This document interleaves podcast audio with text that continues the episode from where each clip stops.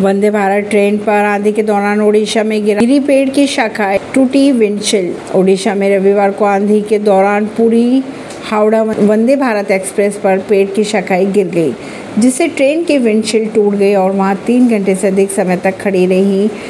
खबरों के अनुसार घटना में कोई हताहत नहीं हुआ। इस वंदे भारत एक्सप्रेस को गुरुवार को प्रधानमंत्री नरेंद्र मोदी ने हरी झंडी दिखाई थी। जी ट्वेंटी बैठक को लेकर श्रीनगर में सुरक्षा के किए गए पुख्ता इंतज़ाम। 28 मई को उद्घाटन के दिन संसद के बाहर पहलवानों के समर्थन में होगी महिला पंचायत। हरियाणा के रोहतक में रविवार को पहलवानों के समर्थन में आयोजित खाप पंचायत ने ऐलान किया है कि 28 मई को नए संसद के उद्घाटन के दिन संसद के बाहर महिलाएँ पंचायत का आयोजन किया जाएगा।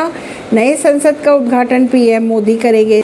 इससे पहले प्रदर्शन के एक महीने पूरे होने पर पहलवान 23 मई को इंडिया गेट पर कैंडल मार्च भी निकालेंगे। ऐसी ही खबरों को जानने के लिए जुड़े रहिए जनता से रिश्ता पॉडकास्ट से। परवीन दिल्ली से।